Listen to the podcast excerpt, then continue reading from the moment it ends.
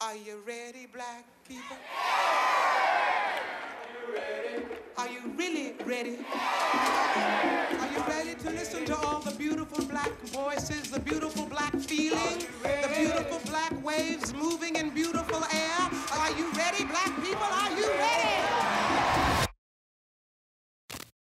Nobody ever heard of the Harlem Culture Festival. Nobody would believe it happened.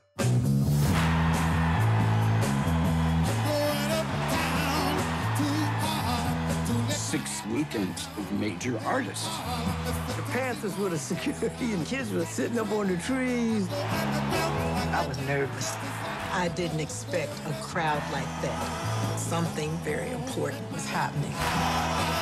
It wasn't just about the music.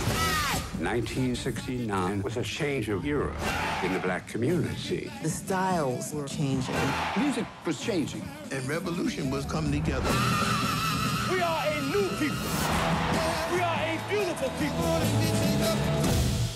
That concert took my life from black and white into color. We wanted progress. We are black people, and we should be proud of this. We were coming together to say this was our world and how beautiful it was. We're gonna try to sing a song together. Don't wait for your neighbor, because your neighbor might be waiting for you.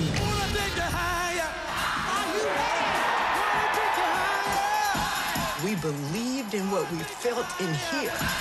So when we went up, let's go. Let's go do it.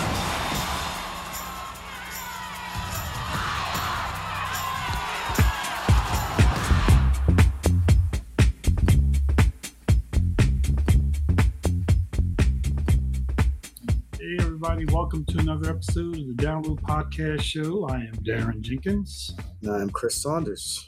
and on today's show, we're doing a relatively new film, but a, a film that I think we both agree was pretty important to do.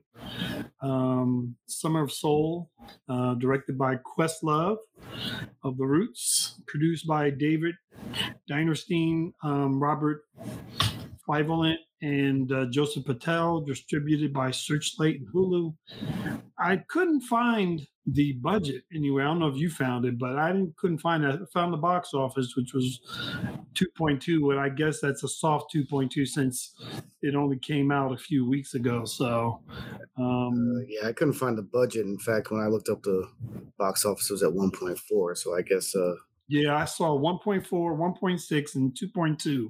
I just went with the higher one. I didn't care. So I figure because so many people I've heard from have said this is a movie that they love. Um, 2.2 sounds reasonable. Um, let me read the synopsis. Summer of Soul, or When the Revolution Could Not Be Televised, is a feature documentary about the legendary 1969 Harlem Cultural Festival. The Harlem Cultural Festival took place the same summer as the famed Woodstock Festival and boasted an attendance on par with that concert 100 miles away. Over 300,000 people attended, yet it received virtually no coverage in the mainstream media. 40 hours of never before seen footage was originally shot by the late television pioneer Hal Tulchin, but has remained in storage for the past 50 years, keeping this incredible event, America's hmm? history lost until now. Um, yeah, that pretty much sums it up. It was like, I remember when we did, um, we did Woodstock as a podcast, you know, we were like marveling at the number of people that and all the groups that were in this in that concert and i gotta say they they, they kind of went up them on this one because i was just like what wait what wait what yeah, um, I was just reading an interview with um, one of the producers. It boggles my mind how this sat in somebody's basement for 50 years. yeah Like, okay, so we just need to talk about some of the people that performed at the show as you were just Yeah. kind of um the whole thing starts off with stevie wonder Yeah. Um, they got the Chambers brother, BB King, Mm-hmm. Herbie Mann, uh, the Fifth Dimension, who I didn't know much about, but I enjoyed their stuff. Fifth Dimension. Uh, I mean, they had a lot of gospel groups come on, but Gladys Knight and the Pips, who we just talked about on uh Gladys Knight on our our bo- last Bond. Sly and the Family Stone. Yeah, I, yeah. So Max Roach. and uh, Nina Simone, like this. Mahalia Jackson. I'm like, these wow. These artists. I mean, this rivals the, Woodstock lineup. Yeah, it definitely does. Um, and so you know, great job putting this together. Great job. Like, I mean, I'm glad they got footage because that could not have happened. But I understand the whole like you know what they call the um, erasure of black culture and Yeah. history, which is the kind of kind of what this film this film is about. But this could have been done a lot sooner. Yeah, yeah. I mean, yeah. This, I feel like the world was ready for this maybe 20 or 30 years ago, at least. At Yeah. least. Like I even even like early 2000s, this could have been made. I guess it's 20 years. Like you know, it's 20 years ago now, right? Yeah. we, uh, we cross into the next millennium. So it, it, it, I- just don't understand. I can't fathom why we're just seeing this now and like these amazing performances. And, and, and, and, and unlike Woodstock, the footage for this looked like it was it was just shot like it was like i don't know what they had to do if they had to do any restoration of any of the the actual footage but if they did they did a fantastic job because there's a lot of the footage that was from woodstock that was kind of grainy. They even said they they lost a lot of it and some of it was from um some of the the actual people who uh, attended but this was broadcast quality. So you know it's just like how in the world they didn't think that all this collection of talent especially by 78 79 right? Because by that point in time gladys knight and the pips stevie wonder uh, sly and the family stone they're still putting big hits up on the on the on the board. You can't believe this, this you know especially stevie. At that point he was he's He massive was, star what was he, 19? He was only 19 in this video. he was only 19 so at 78 he would have been like what in his mid 20s i mean how do you not go huh you know we shot all this really great footage of all these guys back in the day we should do something with it hmm. i don't know man Yeah. And even even like I'm looking at an article from The Guardian titled Summer of Soul Review, the best concert film ever made, like question mark. Um Hmm. I mean, I, I don't know. I, I don't know if I Mm, would agree with that, but even then, so with the reviews, like you mentioned, like a lot of people you talk to like really love this film. Um, the IMDb is eight point three out of ten, yeah which not bad. Rotten. Tomatoes. Well, this is the last time I checked, so it was probably last week. Ninety nine percent critics. Audience ninety eight percent. That is the highest and most consistent ratings on Rotten Tomatoes that we've ever had doing a film. Yeah, yeah.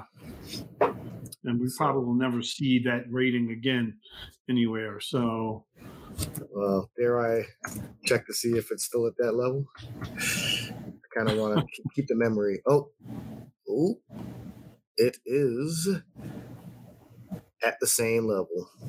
yeah. So, So- there you go. So, I mean, I, Um, yeah, I don't know if it's the best concert film, but you know, there's an argument to be made, at least. Let's talk some more about who this film opens up with, which is Stevie Wonder.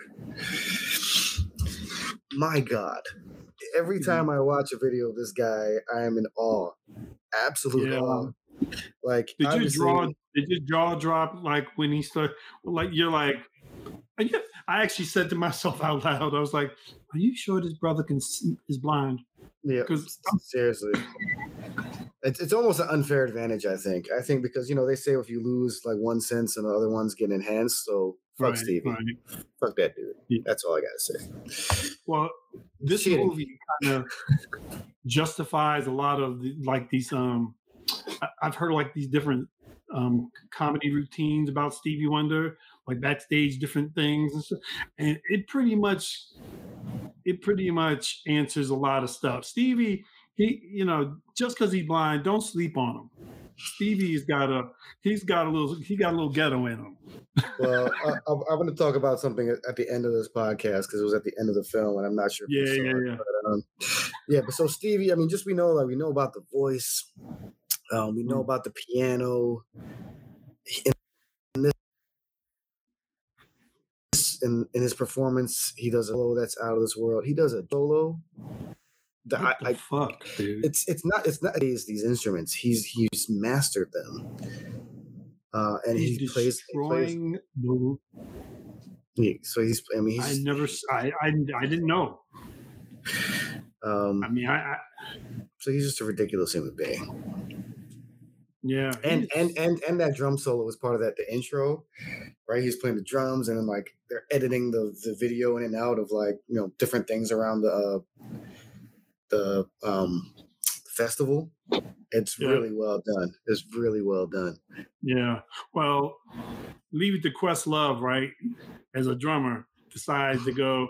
All right, you know what? I'm gonna drop some knowledge on y'all right at the beginning of this movie. Movie. Well, I mean that and like drumming is such a huge part of the culture, right? Yep. Going back to like the Caribbean, going back to Africa, like and there's a lot of Latin influence here, and they talk a lot about the drummers there. So Yep. I think it's also uh, uh, poignant that he used that as well. Yep. And also, I have to point out that they're interviewing Stevie, and he's talking about I want people registered to vote. this is 1969. Guess what? We're still talking about this, man. we're still talking about that. It is mean- insane the, the parallels that we come across when we're watching a lot of these like racially Yeah. um, Same conversations being had, you know, so many years later. That's kind of that's a whole other podcast. Yeah, yeah. Um, so I just wanted to give a shout out to Stevie. He don't need it, but he's getting it. Um, Well, at the beginning of this movie, so the first dude who's on the screen, I actually know Musa Jackson, um, Harlem ambassador. Shout out to Musa. I know he's probably watching this, or he will watch this most likely because I'll point it out. But um, it was cool because um, you know he's not uh, he's not much older than me. I think he's probably like maybe a year or two, or no, probably a year. And um, it was cool because I like how they sprinkled in um, different like testimony testimonials or uh, you know people that went to the actual concert. But some of these people were kids. I mean, they were children when this happened. he- he was he was a child, right? He was talking he about was a child. So, um, I mean, that was 69, so probably would have been four or five, something like that. To be able to remember that, I don't know if I would have remembered. he might have had one of the best quotes in the film. Yeah. It smelled like Afro Sheen and chicken.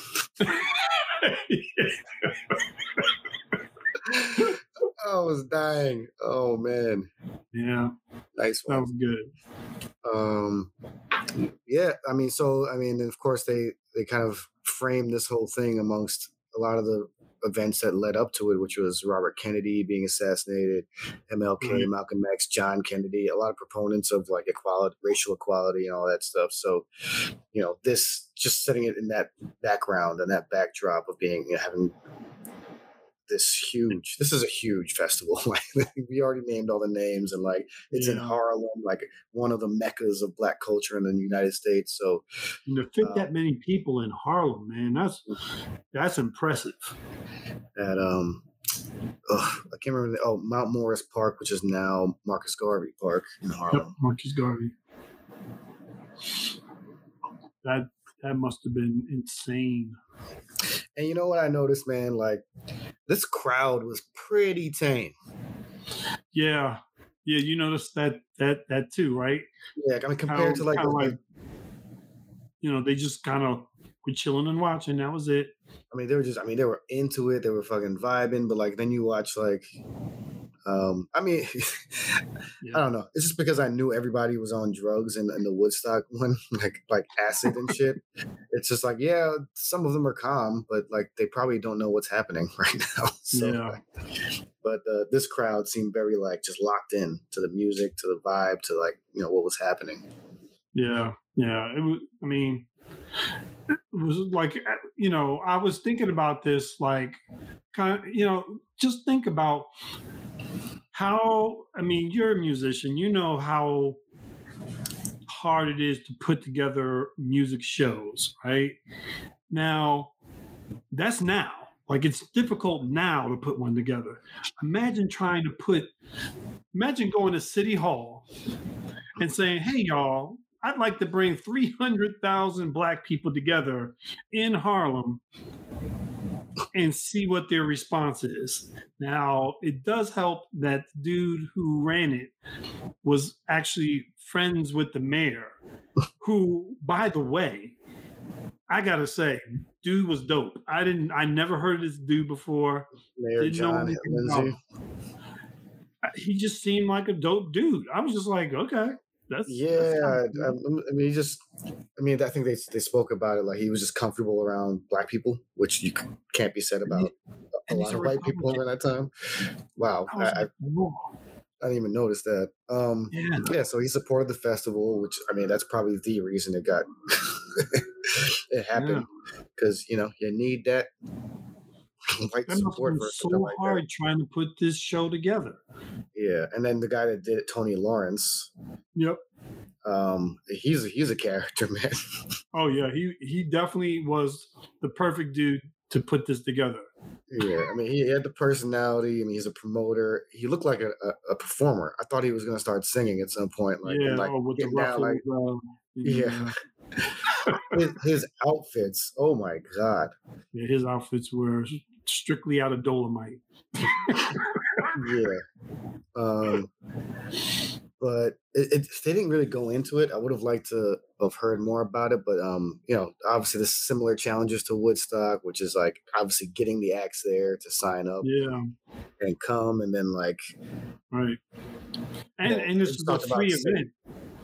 Right. And, and- and- then you have like, I mean, you need City Hall sign off, which you spoke about. Like, yeah, all these things, all these uh, barriers. Um, probably, probably even harder because it is a black. Yeah, event. that's my point. I was like, this must have been this. There's no way this wasn't like this. Might we don't know whether this is the best concert to be assembled, but I guarantee it was one of the hardest ones to put together. hmm Big ups to Maxwell House for sponsoring the event.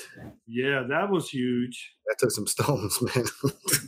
Maxwell House is kind of like was was a huge brand back then. They were everywhere. It was kind of it's like the equative of getting Google to like sponsor your event. That's it's it, like that kind of brand recognition was is huge. yeah. So, yeah, man. This, uh, I don't know. Yeah, to your point, like putting together events for just myself, like me or my band, is hard enough. Like this guy brought together a shit ton of acts and like big acts. Big act. Like when I did not so I didn't I didn't I purposely didn't check out to see who all the acts were going to be before I watched the film because I kind of wanted to be surprised. So you know, it was just kind of like one surprise after the other and then they you know, the, the last one where they throw Nina Simone in there, which is just like like I feel like this movie her appearance in this movie was kind of like like jazz for dummies. Like like if you didn't know who this person was before and you just bought because you know there's so many people who just buy N- N- nina simone records because it's cool but they don't know much about her. And i'm like if you want to know what she is about this her her performance in this tells you everything. Like just hearing her voice was just ridiculous That's that's how I feel about Bob Marley. a lot of people just buy his shit because they smoke weed. Um, actually, that kind of leads me to another point. The the the variety of of styles of genres Mm. represented here. Like it wasn't just like like I don't know R and B. It was Right. soul, gospel. There was like a the, the um, was it fifth? What was it next? What element? I forgot what that group is called. Oh, the Fifth Dimension. Oh, Fifth Dimension. Um, they, they were like considered pop. Pop. yeah. Um, they you got funk, you got the even like Latin, the Afro Latino vibes, R and B, jazz, Afro beat, came, like with that Hugh Mesa, Masekela guy. Yeah, he was great. That being said, I'm actually surprised there wasn't reggae. Yeah, I'm kind of well. New York I has New York. New York has a huge Caribbean population. Yeah, You got a place in Queens called Jamaica. Like you know, it's um, and they were they were all over East East uh, Harlem during that time. So, in 1968. Like that's peak Bob. You know. Well, is, so wasn't Bob at uh, Woodstock? Uh, I don't think so. I don't remember seeing any footage of him. I don't know if he was or not, but maybe or maybe he was supposed to be, and he never. Because remember, there were a bunch of artists who were supposed to be, and they they they just backed out last minute because Yeah. you know. But um, I do want to go back to the Afro Latino because they have uh, Mr. Lin Manuel Miranda in this uh, documentary talking, and they are talking about Afro Latino music. This just brings me back to In the Heights. I knew you were going to. that whole conversation about like lack of Afro Latino representation, and like he's gonna be up, up in this documentary talking Let about me shit. give my testimonial on it. you, you- you- what? You, you know, there's black Latino folks. you didn't represent them properly in the film. Anyway, I just had to throw that out there. Maybe it's, it's just funny that he's. Huh? Maybe he decided to be. Maybe he asked to be in it so he could kind of like offset his all the criticism. Yeah, offset. Yeah. Yeah. Um. I don't know. Uh, Anyway, moving on. Um. Yeah, man. So I guess you know we've talked about Stevie Wonder. Uh, oh, he was he did a "It's Your Thing" Shooby Dooby Doo Da Day. Yeah. Um. I thought. Um. well, they had the, the Chambers brothers come on and play a song called "Uptown." Uh, oh yeah. it's pretty dope. But you know, you think they pandering to the Harlem? No, they had had to play that shit. Yeah, they had to. But one of the guitarists, don't you think he looked like um one of Fat Albert's crew? he was one of the guitarists, man. He's had you like, trying to say, man? uh, he looked like he looked like the dude that had the hat over his head, the red cap. Anyway, hey, bu, hey, bummy, boo. yeah. um, and man, it was nice to watch BB King here. Yeah, he was. Yeah, in his like, maybe he's just never looked young, you know. But he played like I, I don't think I remember seeing him because I, I I haven't seen him. I never really saw him until he got older. Um, so it was good to see him while he could still really, you know. Yeah, I, I saw him when he was. Uh, I saw him at a show uh, uptown when he was eighty. mm, And uh, was it? Uh, oh man, uptown in the seventies. I can't remember the name of the spot. But um, man, he he talked more than he played and sang, uh, which was super disappointing. Because right before him, it was um, uh, who played? Buddy Guy played open oh, for him. guy. And Wow. he's he was 10 years younger. He was still 70. He's the old guy. That dude was jamming out, dancing, playing Mm. with his tongue and shit. Oh, And I was like super excited. All right, I got this motherfucker, and now I can watch BB King. I was super excited. And this guy spent about 10 minutes reenacting a an, ins- an insurance commercial. an insurance commercial. Yeah. What you know with that girl Flo was a progressive. He like reenacted this. Oh this yeah, ad. okay. I was like, dude, you got That's sad. Yeah. It's like, dude, I, did not- I did not pay to come see you do a Geico commercial. No. but at least I saw Buddy Guy. You know. Hmm. Yeah, I mean, he was. I mean, it was good to see him in, in like during a younger time because I mean, he plays. I mean, he nobody nobody plays quite like him. He's the way he plays, kind of. Well, he influenced really a bunch of motherfuckers play like him now because because of him. Yeah, because of him. Yeah. Yeah. So Um, they uh, the MC referred to him as the greatest blues singer in the world. How do we? probably- How do we do, what, what about what about like Albert King though? He's pretty dope. no, he's dope too. And then like I mean, you gotta do Billy Ray Vaughan. And then there's a I can't remember her name. There's a woman actually. There's a woman who was around in uh, I want to say 1850s um, who doesn't get a lot of credit for her blues playing. Oh, what's her name? She's like yeah, she's like the You know beginning. I'm talking about, right? Yeah.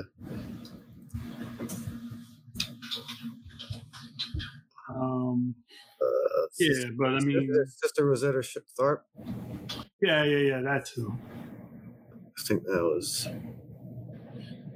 Oh, Ma Rainey. Ma Rainey too. Ma Rainey's obviously dope too. So Yeah.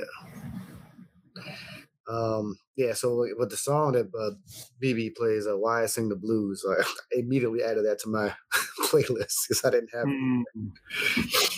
yeah, I have a few songs to my playlist after this actually. Oh yeah.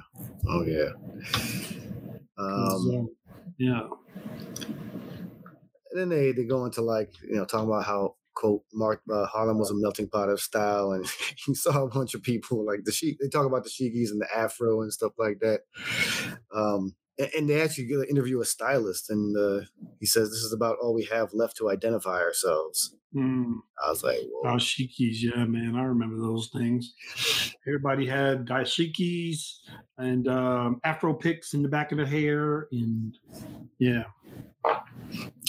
it was dope. It was a, it was a dope time. yeah. Um, Do you think? Um,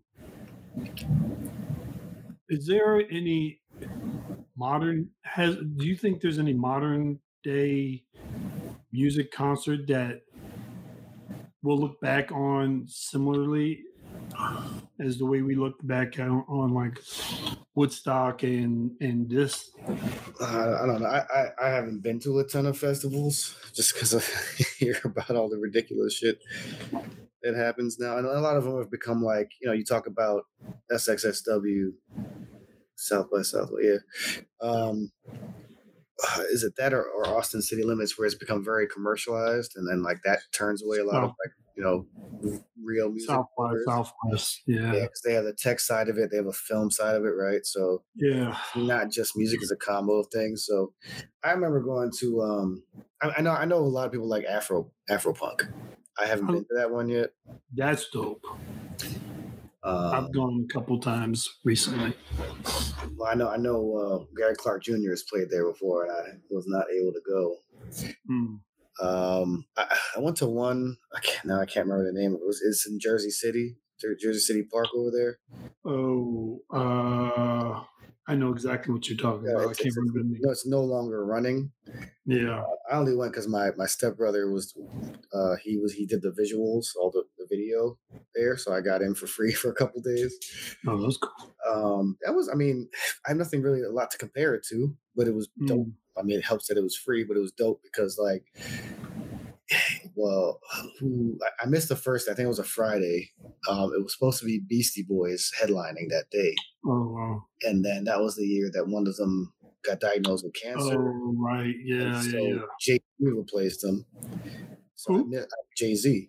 Oh, Jesus. So I missed that day and that performance. I don't know if I needed to see Jay Z, but the Hmm. Saturday night headliner was um, Nine Inch Nails, Hmm.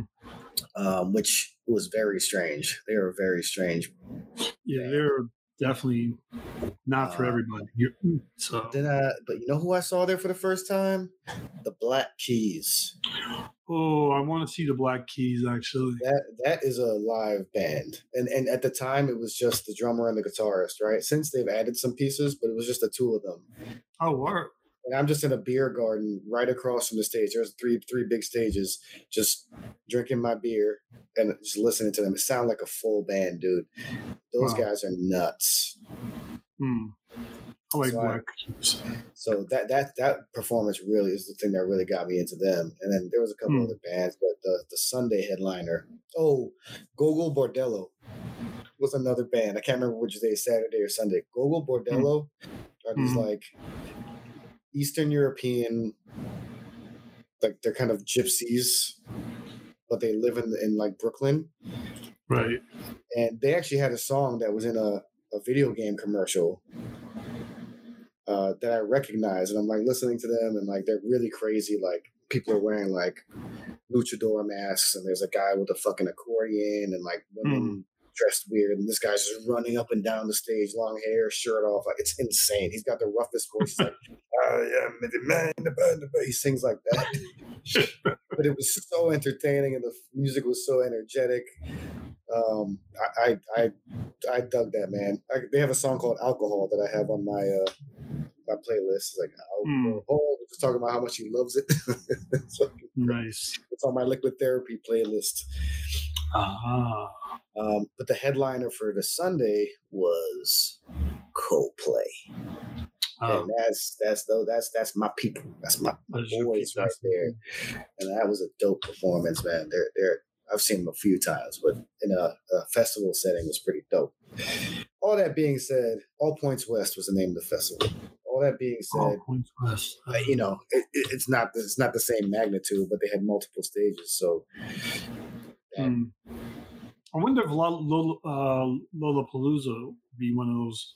I I. I think I think it can be because I think they since they do it every year, to me it can't be qualified, right? Because Mhm. you know what I mean. Like there's something different when it's a one-off and you'll never see these people gathered again. Yeah. Yeah, I mean, well, I mean, and this does not go with your point, but Glastonbury is a pretty big one in the UK, but that's every year as well. Um, uh, yeah, I don't know. There are there aren't are there any one off? Was it the Fyre? Oh, Fyre Festival. yeah, that was one off. But they also um Oh, y- uh, y- um, well, uh, there's uh, we, we There's might have to, we have to do this because uh there's another one on HBO called Woodstock '99. That's when they tried to Oh. recreate it, right? yeah, yeah, yeah, yeah, We might have to do that too. yeah. I think we might have to. But yeah, um, to answer your question, probably not. There's probably never gonna be anything like Mm. Woodstock, and there's never gonna be anything like this this festival because that's Oh, you know, I was going to mention maybe, um, maybe remember Live Aid. yeah. Uh, th- that was the, the first one in like what the 80s. Yeah, Then they did like live. and they Eight- did. Um, Did they, but there, that was there was a series of those. there was like two, two more or two more. I think one was virtual, more virtual. Uh, I mean, I, I went to one in uh, I think it was a giant stadium. Yeah, like that that was. Uh, something. Oh no, no, no! It was it was Philly. I went to one in Philly. I think that was Live Oh. Aid. They had like Will Smith perform, Jay Z, yeah, uh, Pink Floyd, uh, Maroon Five. They, they had a, a line. Maroon Five was horrible live. oh, I think I uh, I think that you know what? I always say I've never heard of Parliament Funkadelic, but I think they were at that show. Huh? they should have been because aren't they, aren't they from Philly? I think they're from Philly. Yeah, so I think I have actually seen them live, but you know, it's a fe- when it's like a, a bunch of artists, Yeah. you don't get that full experience. Yeah. Um, but yeah, but those are a lot less frequent. So yeah, it may, might be the closest thing. Mm. They don't do them anymore. So I, Oh, was was Live Aid the um the one the Queen played at? yeah, So I know people will think that's memorable just based off of the Queen performance. yeah. So Queen was there. Um, I think the police performed. Michael Jackson. Well, that, that, um, that's done. Did Madonna perform too? Because then, Madonna, um, Bruce Springsteen. I mean, that's that's like those people. Those are those are those are those are all icons. Everyone Yeah, that just that named sounds like icons. the, the icon lineup. You know, like yeah. So You just gotta throw like Stevie in there. You gotta throw like James I Brown. I think he was in there. I think James Brown was in as well, and George Michael when they was when they he was still with Wham. Um, Wham. but he did like some solo shit there. I think. Oh, so um, another. I just pulled up the list. Dire Straits. Uh, Higher Da- Streets. David Bowie, The Who. Yeah, you said Wham. Paul McCartney. So yeah, there's a bunch of icon music icons. Phil Collins. Oh man. Oh yeah, Phil Collins. That's right. You gotta remember, like it was the '80s, right? So '80s, like to me, still best decade for music and film. Oh shit, Sade was there. Sade, right? Damn. Yeah. Wish so- I El- wish El- I'd El- gone back. Elton John, of course. Yeah, yeah. I mean, that was definitely that. That is definitely on the level of, of Woodstock. Yeah. Yeah. Yeah. I mean, this, you know, uh, this, you know, the difference between this and Woodstock is that this was much more attached to a bigger conversation. You know what I mean? And, um, like, I mean, it's part of my what the fuck moments, but I'll say it like the fact that they had people walking around asking people about the moon landing and i'm just like what did like what did they expect anybody there to say? Oh yeah the moon landing is so much more important than it they're like get the fuck out of here. Dude, like, yeah, that response was pretty consistent. Like, those, I, I- those, those, are, those are some of my quotes. Is don't think this is don't think it's more relevant than the Harlem Cultural Festival. Uh, another person said they could have used that money to feed the poor people in America. yeah And again, again, something we are hearing today with we're uh, still hearing that yeah we just heard about the rocket launch with Bezos and uh, what's his name going into space, right? So, shit. I mean But then again, you know, the difference is this is the government spending the money versus like rich Right. individuals spending their money, right? That's it is a difference there. yeah yeah but the point the point point the point is well taken hmm Um,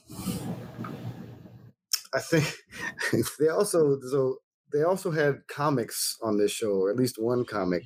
yeah I have never ever seen a black ventriloquist before. Oh, this dude used. I remember him when I was a kid. He would be on. He was. He was really popular. This dude was on the Carol Burnett show. He's been on different game. Uh, he's been on Tonight Show. He was. He was brilliant. He was hilarious. It was him and Bill Cosby. That's our. Oh, and Redd Foxx, who was on, who was actually in this movie. So, Yeah. Yeah, they interviewed Redd Foxx. Um, Moms Mabley, which who who was hilarious. I mean, and I'm, I'm like, I just, I'm still like, they got Moms Mabley, man. They got Nina Simone, Moms Mabley, BB King, Stevie Wonder, all in the same show. I'm like, I can't even like if if I was, you know, 15 years old during this time, I, it- I wouldn't have been able to un, even fathom that shit, man. well, on top of that, um, the uh, the fifth dimension that I mentioned earlier, they they sing the Age of Aquarius.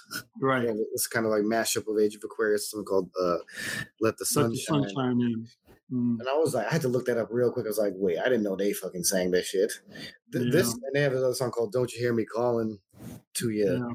The, the they sound like the mamas and papas, like they would have fit right in at Woodstock. with their Yeah. style. Uh, and they talk about that, like quote quoting one of the, the lead one of the lead singers. Soul artists don't do pop music. Pop artists didn't do soul music. There Right. wasn't that crossover, and like I, you could probably say that they're they're- they're like a one of the founding fathers and mothers of of like crossover. and she uh, Marilyn McCoo, who was the lead singer at the um um there was a couple of things that were happening with her too where because you hear her voice she sounds she doesn't sound like what most white people consider a black voice right? So during that time she was kind of on the same level as like carol king karen carpenter from the carpenters and her. They she she these three women kind of kind of set the tone for pop music at that point in time. But she's a black woman but she's light skinned and there there was the there was the thing where you know like in the com- community back then light skin like my mother doesn't wasn't really black you know weren't you weren't black per se. Um and so her being the head singer singing music that like you said crosses over probably that must have been a pretty tough sled for them to be trying to pull. But every man every able-bodied man had a huge crush on her well, that's what uh, isn't that what your boy was talking about, Musa Jackson? yeah he was talking about that. I mean, yeah, of course, this resonates with me, which is another thing I think she said um, that they weren't black enough, and Right. that the black group with the white sound, like you know, we had this conversation years ago about doing like a a web series. It's called Black Enough, starring moi, and we- you know, we could have just filled. We could fill fucking uh, seasons and seasons with like shit like that. Yeah, absolutely. And like like most of this film, it resonates across like decades, and so it's a pretty timeless topic. Mm. So And then we had Oh Happy Day. Oh yeah. Edwin Hawkins and his like group. Sister Act 2 popped in my head right away. Okay. Um yo, that that woman's voice, like she's she's just like singing super deep, like right down here, like Her register was pretty broad. and she just started belting the I think her name was Adrian Crier, And she just starts fucking belting. Yeah. Oh my yo, that shit was nuts. And it's like uh, it was like gospel, but also like soul pop. It took me back, man. It took me back because I, you know, I, I remember having to do that song in, in church and gospel choir and whatever. And this, and, and uh, this song also, like, it had many lives. So during the '60s and '70s, early '70s, like you said, it was gospel, it was R&B, it was bluesy. But then once the '80s got here, this same song was remixed by DJs and clubs, and they they started turning them into house. Like it, it started becoming this house thing, and so you know it's just it's such a um, I don't know. It's just a very Timeless. timeless piece. Yeah, yeah. Um, and they talk about you know this mash of gospel and soul to bring like young people back to God. So there's a lot of Mm. religious undertones in this as well. And they had a lot of gospel acts. Yeah, a lot of gospel acts. It kind of remind me of uh, Ray Charles, man. Which is somebody who's missing from the actual show. One. So is Al Green, by the way. hmm So is Marvin Gaye, by the way. Uh, wait a minute. Yeah, they they brought somebody on. They were talking about. Hmm. Did Marvin Gaye not make an appearance? Did he? If he did, I didn't. I don't. I don't. I don't. Oh, David Ruffin. David Ruffin. David. Ru- Oh my God! By the way, why why don't we hear more about this dude as like one of the best vocalists ever? Did you hear? Did you hear that one note he carried for like 30 Mhm. minutes. Yeah. I was like, whoa, dude. Um, it just reminded me. I was just thinking about Leon from the Temptations Oh. Yeah. because he um if the, the if the movie if the film is accurate like he goes off the deep end right Yeah. um like al- I can't remember alcoholism and whatever so so this this is um soon after he split with the Temptations this Mm, uh, this appearance which would explain why possibly they why they didn't make an appearance here. Mm. Because Temptations, the Spinners, um, the Four Tops, they you know those are got those were staples in households. You know, so Oh, I gotta. So that song, uh, so David Ruffin sings "My Girl." At least that's the one they showed. mm, Um, but before that, they do a song uh, called "Precious Lord, Take My Hand." It was supposedly ML Martin Luther King's favorite song, right. and they had the two female vocalists going back and Oh, forth. Right. My God. Like, I mean, you heard, like, you saw the Yeah. crowd and you heard the crowd, like, reacting to that. Like, that was, that was some next level. If, for, if, eh, for any other reason, like, at all, watch this film for that part. Yeah, that that was um yeah. Actually, I read somewhere um when Quest was trying was you know putting this together, he considered making that the last piece on like the closing act, and um but then he thought that um he you know he thought that it, it would make a more of an impact in the middle of the the, movie where everything kind of has this gospel feel to it and and and um I, good good decision first of all. Second of all it was yeah i mean like you could cry while just it's just like this there's so many powerful moments in this in this movie. Like you could just there's a lot of different emotions that come through. And um, i can guarantee that that moment will never be again seen on film. Yeah. Um, yeah, I mean, it's I- don't I don't even know because you're talking about how he he he placed everything in the film, so I actually don't know where all these what the actual lineup was with all these, but right all these artists and acts. But um, even going into uh, I mean Gladys Knight and the Pips, they do a version of I heard it through the grapevine. Um, she they're calling they call her the Queen of Soul. Uh, the Pips harmonies, it, it, it just yeah, everything like that. That in itself is was just so powerful. Um, her voice is a her voice was so crisp and so strong and she just sang so easily it was just re- like I, I forgot how good she was and then um, they had this uh, guy Ray Barretto. They talked about for a little bit. This is part of like Lin, Lin Manuel's part. Uh, he did a song called A- Abidjan. Uh, they call him the new. They call him the original Nuyorican. yep So that born and raised in New York, but like connected to his roots, Puerto Rican roots, um, and that goes into like the the Latino and Afro Latino music that they brought in there as well. Like it was a great mix of, of genres, as I said before. right And then they had a guy called Max Roach with Abbey Lincoln playing a oh, song. Max roach song. They play like "It's Time" and they play "Africa." I mean, it, it was just yeah, just the, the moments in itself, like those were powerful just because of the variety of music we were hearing. I I heard um I forget what album it's on, but um there's an album where Max Roach accompanies um Miles Davis. It is simply one of the most filthy songs.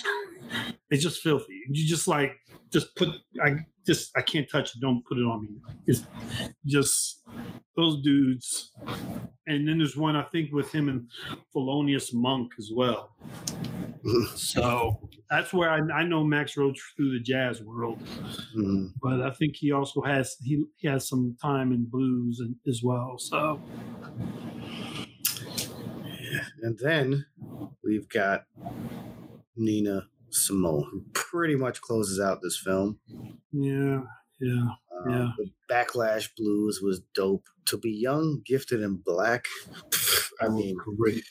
what a message! Like she is. This is like probably one of the most unique voices I've ever heard. hmm Yeah. She um the guy says something, there was a quote like he, he can make he he can her voice does like she can make you like can express happiness and and and sadness all at the same time.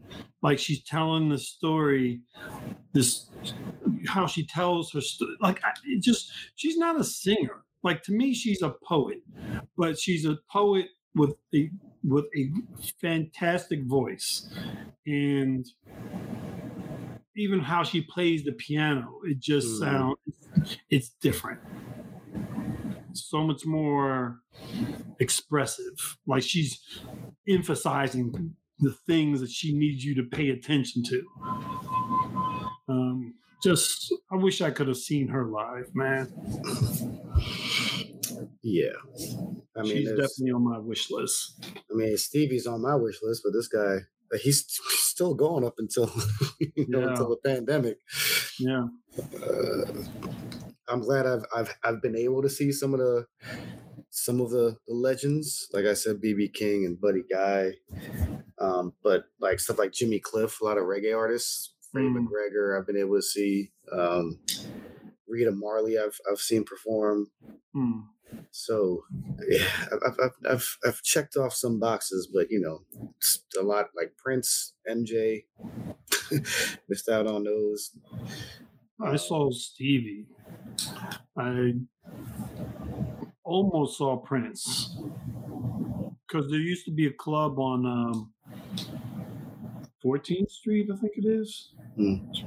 um, called Nell's, and every now and then somebody would people would come through, and the upstairs there was a piano upstairs on the main floor, and normally it was just a lounge. People would be hanging out up there. But every now and then you'd be downstairs dancing and people would start leaving the room. You're like, where's everybody going? Stevie Wonder's upstairs. Mm. What? You get upstairs and he's sitting at the piano just jamming and singing. And people were just standing around watching. Like just you know. I'm like, it's two o'clock in the morning. Ain't Stevie supposed to be asleep? Um, Prince did that once, and I the night he did it, I didn't go.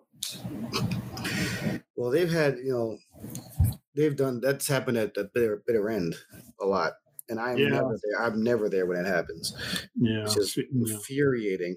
I'm like the, the booker there and me like our friends on Facebook. Like he's been he booked all my shows, all my 20 shows I've played there. I'm like, dude, can you just give me shoot me a fucking text if these motherfuckers roll up in the spot?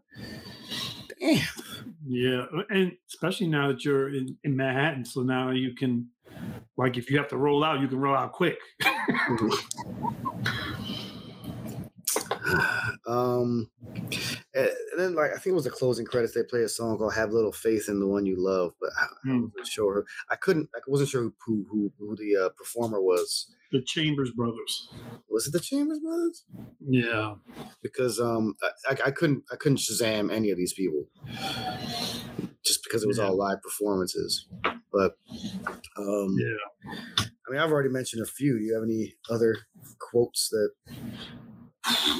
grabbed you? Um, yeah, I mean, I think you got the ones that I were going to cap on, which was, you know, the whole um, when they went through the crowd and started asking people about the frickin' the Mm-hmm. moon, which, um, you know, I, I still, you know, like I said, I still say that was probably just the dumbest thing I've ever heard. Like, but I also understand why they did it too. Like, why when they did it, they did it. Um, I'm just surprised that they actually broadcasted it, it- it- the answers because you know what I did like. What I was going to say real quick is is um, you know while you see most mostly black faces in the crowd, but if you look, there's all these different other individuals in the crowd, which I thought was really cool. It was like you saw white people in the crowd. I saw there was a a dude with his little girl on his shoulders, white guy with his his daughter on his shoulders, watching it, watching it. and to your original, your uh, earlier point, this was just a peaceful, chill crowd. People just enjoying and loving the music, and I love that people didn't like they just let they just the music was more important. You know what i mean? It was just about being there and experiencing that situation. I thought that was a beautiful thing to uh, to have happen. So but as far as quotes i haven't i don't have a lot of quotes. Uh, i do have one quote but we haven't gotten to that part yet Uh, the end yeah, I mean that was. I'm surprised because you never go past the credits, so I'm surprised you saw this. because I was sitting here writing my notes while the credits were rolling, and all of a sudden came up and there's Stevie, and I'm like, "The fuck is this Marvel? What's going on here?" Dude, the, the whole credits go, and then they just pop back up on stage with, with Stevie, and I don't know his. his I don't even know who that was. Who was entourage, it was entourage or something. And are you gonna say it? You can, you can go. this dude, I don't know why. Like Stevie is just like keeps on tugging on his his arm or his jacket or some shit, and the dude goes, "The rain is bad enough, and you got your hands on my clothes. Get your hands off my clothes." And Stevie says, "What you mean your clothes? I bought them." and the crowd just starts dying. I don't know why did they put this shit in there, man. I mean, why did they do that? I was like, why did they put that in there? Oh my god, that was just raw. That was some raw shit. That's uh, I forget the name of this comedian. There's a comedian who tells a story about one night when he goes out to this club, this comedy club, to watch some guys perform, and he gets there, and Stevie Wonder's there, and Stevie Wonder basically steals his girl. and and on top and then on top of it so the girl goes back to stevie's i think what happened was go uh, stevie was performing and then afterwards like stevie asked for her to come back to his room his his room talking about he's feeling down or some shit. And so she goes back and he's so the comedian this dude is standing out front like you know what the fuck? So she comes out and she goes uh i'm going to stay here with stevie for a while um here you go and she hands him a crisp $100 bill so he could get a cab home. And he goes oh no you no he didn't. This is stevie's money. I know stevie's money. This chris hundred dollar bill didn't come out of your your purse. That nigga stole my girl and then sent me home in a cab. After seeing this on at the end of this movie i gotta believe that story is fucking true there's something there's something that people don't know about stevie and i love stevie to death but i don't think you want to mess with stevie wonder Yeah. i don't think you want to mess with stevie wonder stevie if Um, you're listening to this please don't come to my house Um, steal my woman. Steal my woman hang on Um, man, I, I have a bunch, man. I ain't gonna go through all of them. Um, All right. man. Well, one thing that struck me was uh, I can't, I don't, I don't catch his name. All these black leaders, community leaders. uh, in their speeches were saying if that means tearing up our communities pro, uh, to protest, we will. Again, like I just a lot of stuff that we heard last summer. Um, it just Was that and, uh. Jesse Jackson probably? I don't think so. I would I would have remembered that. Um, Oh, but Al well, there's one from Al Sharpton saying gospel was how we dealt with the stress of and oppression of being black in America. Mm, Uh, man, I gotta be selective here. I'll, I'll, I'll do Gladys Knight's quote, which is uh, the festival was about more than just music. We wanted our people to lift us up. So right, it's it's it, if if you talk about this versus like Woodstock, Woodstock was very much like let's get high and listen to great music, Right. whereas this had very different cultural undertones and feeling. right. Well, so I'm gonna read this. This is this is what Questlove says about this, and he's like, um, um, "I'm very shocked that you're interviewing me. This means that a change is happening because this ain't uh, Pitchfork of 15 years old. Pitchfork is the the publication. I didn't want to compare and contrast to the original Woodstock, but it was only in doing this film that I was like, oh, I get it. Woodstock itself wasn't a life changing event. The life changing event was the Woodstock movie. What made Woodstock great was the fact that we were we were told that Woodstock was great. I waited a long ass time to finally open Prince's autobiography, The Beautiful Ones, because closure is a hard thing. But there's a chapter where Prince talks about his dad taking him to Woodstock and Woodstock really speaking to him. And I'm just, I think he says something. Woodstock was not a lot like it. When we watched that, people were talking about how, oh, this was so impactful. But was it really though? I mean, like outside of the fact that uh, more kids were probably born in that concert than any other concert ever. Well, I mean, that's what I was saying is that uh, half the half, well, probably more than half the folks probably don't even remember what happened there.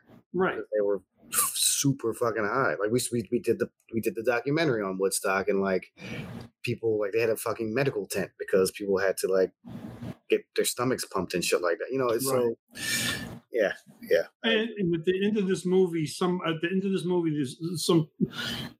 I, I don't know whose voice it is, but somebody is saying they didn't realize how impactful this film, this this festival was until after everybody, until after it was ended.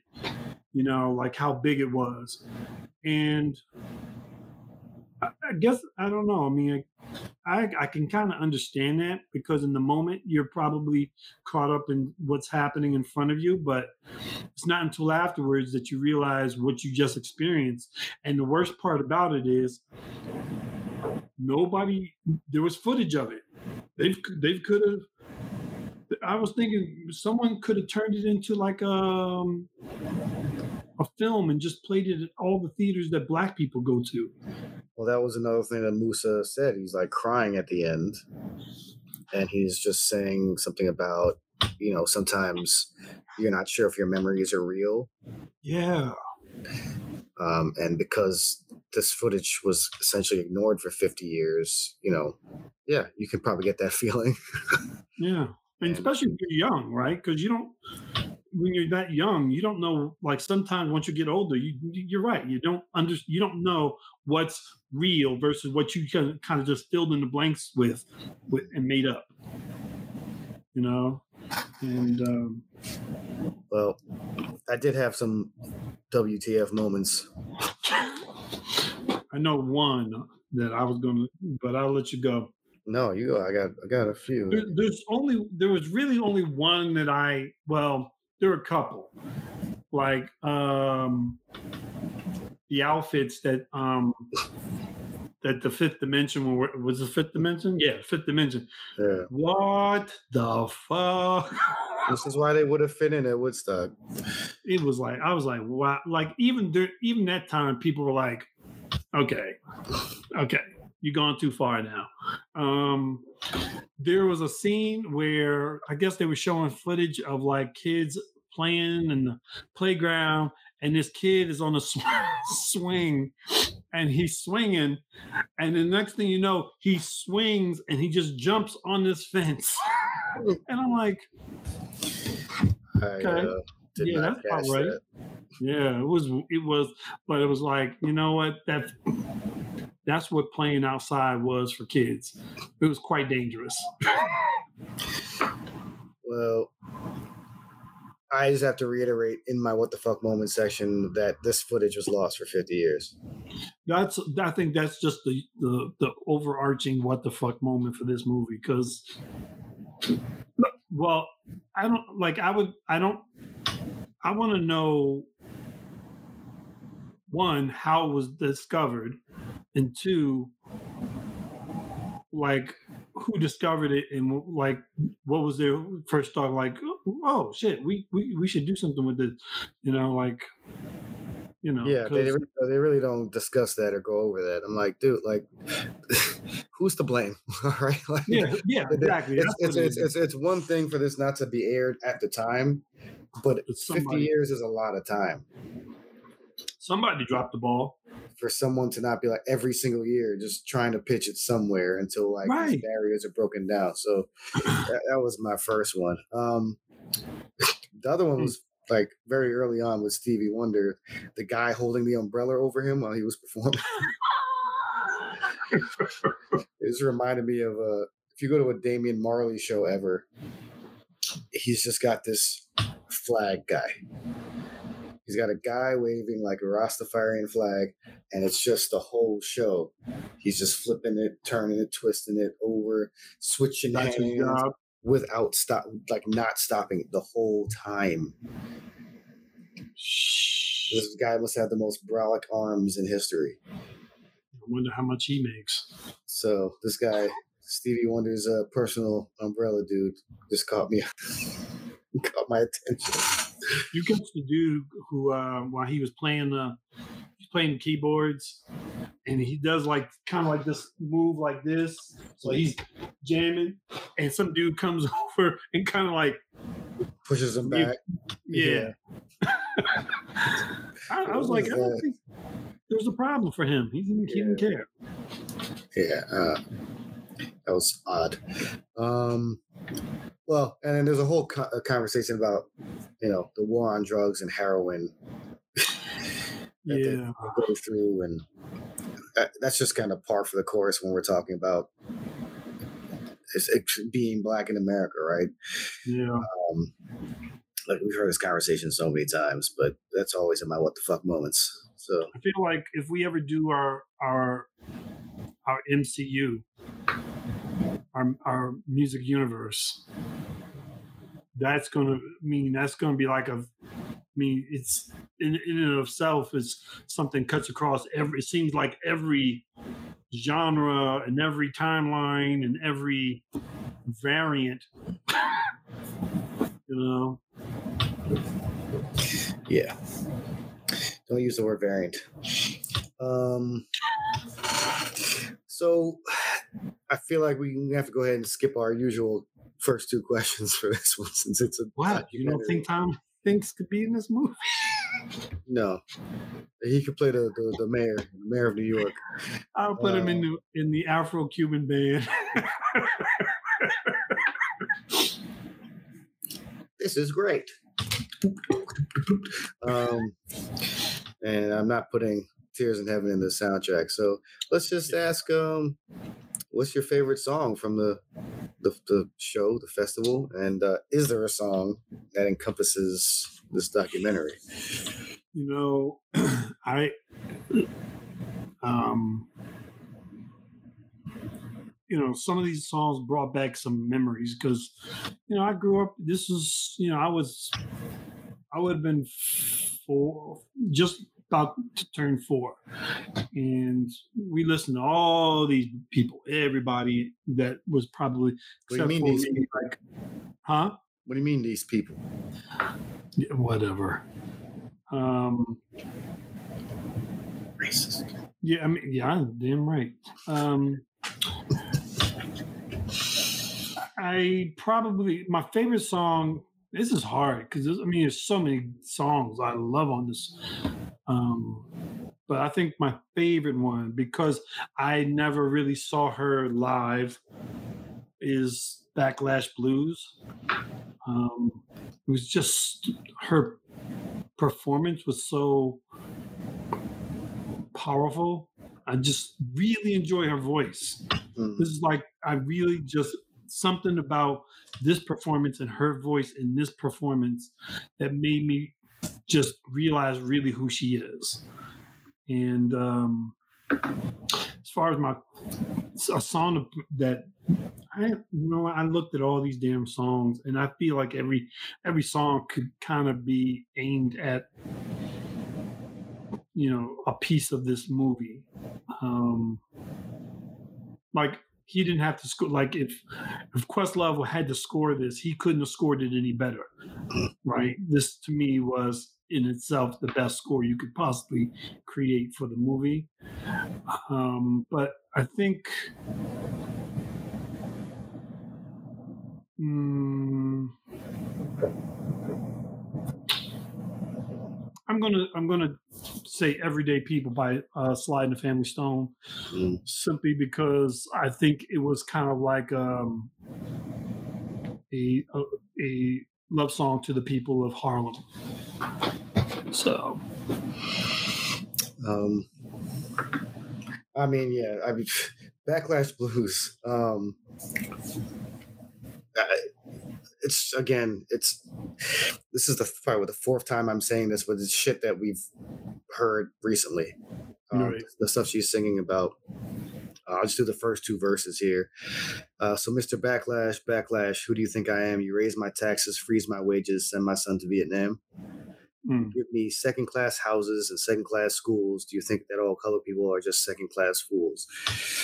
Uh, mm, it's this is not a conversation that's ended, right? It's still happening. So, right. um, uh, that all being said, that is not my favorite song. but I did want to give it some a shout out. Um, I just wrote anything Stevie Wonder. Uh, he, he opens up this whole thing and sets the tone, and it's pretty dope. So, um, Mhm. again, love this piano solos and the, the drum solos and his voice and his just ability. Um, Mhm. for the song it encompasses, I wrote uh, Max Roach's "It's Time." I Oh, just, it just felt like it's it's time, right? Like we're here, like it's time, like something's happening. Was kind of the feel I got from that song. So I- I chose that one for the film, but uh, that's really the only reason it's more feel than anything else. mm. yeah, that was a good one too. Mm. Um, There's so many good songs. I mean, this was is this the best soundtrack that we've listened to yet? uh, It's kind of tough, right? I mean, it is tough. I mean, because it's it's a it's a you know, it is a music festival. right. Um, I still love uh, the big uh, the big chill. hmm and and even like uh, Guardians of the Galaxy is it's like we're listening to a festival soundtrack from a festival. So yeah. I don't know. That, that is a tough one. I was just listening to uh, um, the um, soundtrack for the second one, Guardians. Actually, it's pretty good. Actually, so Um, uh, and then, well, let me. You said everyday people. Yep. But yeah, Sly and the Family Stones set was pretty dope. The uh, sing a simple song. I want to take you higher. Also dope. So I don't want to just skip over them. They that was a significant part of the film. yeah, they were they they were. um Oh, that that was was it Slime Family Stone? Yeah, I think so. Right. That I was that was kind of a what the fuck moment where they were like in the middle of singing the song and then they just walked off the stage. I was like, the fuck is going on? Like, like they literally just stopped and just walked off the stage in the middle of. I was, I was like, what? Wait, Maybe that was just a sudden ending, bro. But they also, they also, someone also said like, just because Sly is on the bill doesn't mean he's gonna show up. Yeah, yeah. But um, so yeah, what are we, what are we ranking this film, man? Huh. um, this might be my first ten. Whoa. It might be. I mean, I don't really. There's not much wrong with this film at all, except for like you know the fact that like we said we were. It would be nice to learn a little bit more about the making of the film, but you know, I guess they could if they were creating a DVD package, they could just create like a separate DVD with that information. So, so I'm not going to really hold it against Naeem and put it in there. And be honest, there's so many music performances on this that he probably have to cut somebody out. So, because he's, I think he said the first edit for this was actually three hours. Yeah, Like, it was it was just under two, the final one. Yeah. So, um, yeah, I'm gonna I'm gonna stick my guns. I'm gonna say I'm gonna say that ten is where I'm gonna stick the landing. They stuck the landing on this. Uh, I am. I may be No pressure, Chris. Yeah, uh, just too late for that. Um, yeah, uh, it's it's tough. It is tough to you know exactly what you said. I wanted to know more about the making of and like the obstacles, the making of the festival itself and the obstacles that they encountered, and then Right. making of the film and like what happened to this fucking film for 50 years, who found it, like you said. Right. Um, and so that that stuff's kind of missing to me. Uh, but yeah, I'm not. I don't know if I was trying to watch a three hour film. yeah. Um, you know, This could have been a docu series. Actually, this should have been like yeah, that, that might have been better because, like, honestly, and there's also like not. I didn't love everything. Like, the the gospel was like a little excessive for me. Hmm It was like they- did a lot of gospel in this film, and I was like, okay, okay, okay, I get it. Like, let's Mm. move on. So, I mean, I'm I'm planting it at eight point five. Says I think it's still a very solid rating. What did you give what Woodstock? Do you remember? Uh, might have been a nine because I got more detail. I got more behind the scenes. Like they they, they, they, they talked about they talked about uh you know the the the medical tent and like bands like canceling and like I mean it was just interesting just the the the, the Mm, process of getting it making it happen right and we didn't hear Yeah. that much uh, in this one so yeah, they definitely should have made this a series. I think this should have been like a 13 episode season series.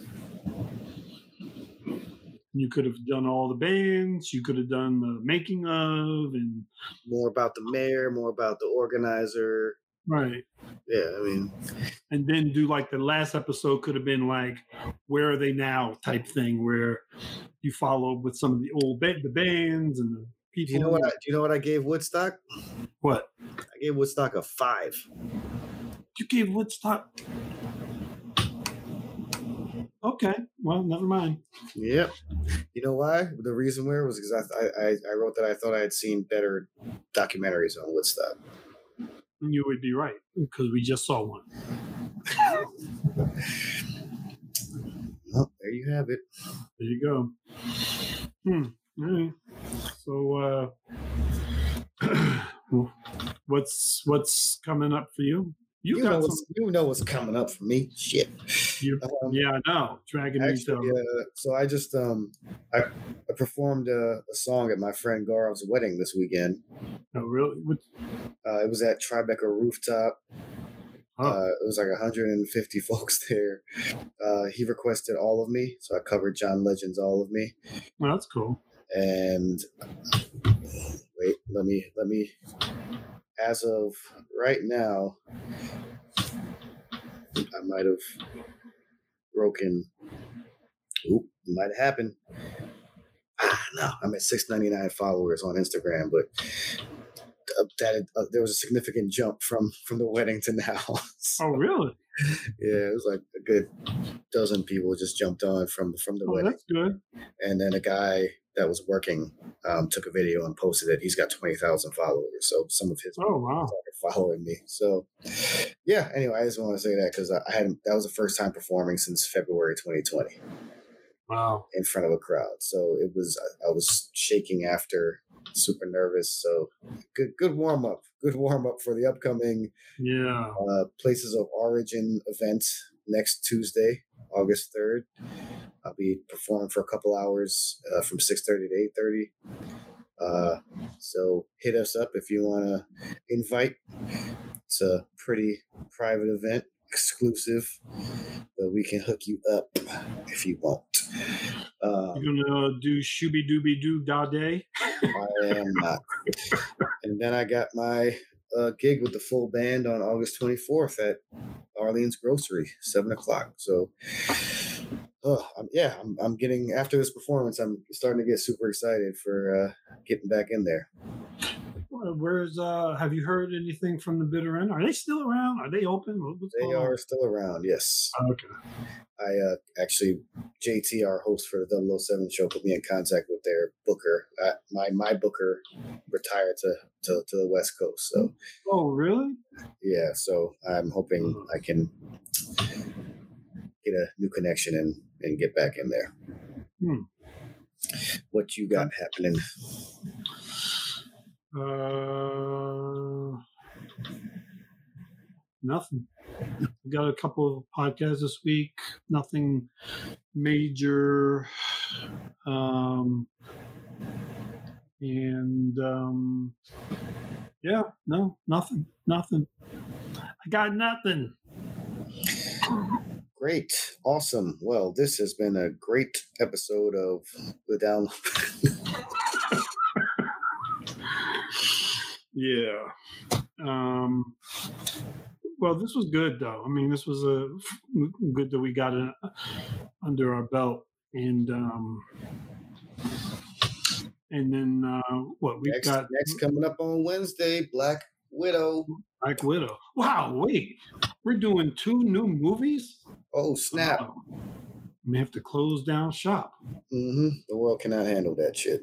But we're going to do that as a part of our 007 podcast because it is very much so 007 inspired. So, Yep. uh, and we're going to be doing a series of those as well, like The Rock, Austin Powers, and hmm uh, it's just a, a ton of ones we can do. So, Yeah, there's so many. So we should that that'll be cool. I'm curious. I'm actually curious to see like what how JT liked it. I, I won't.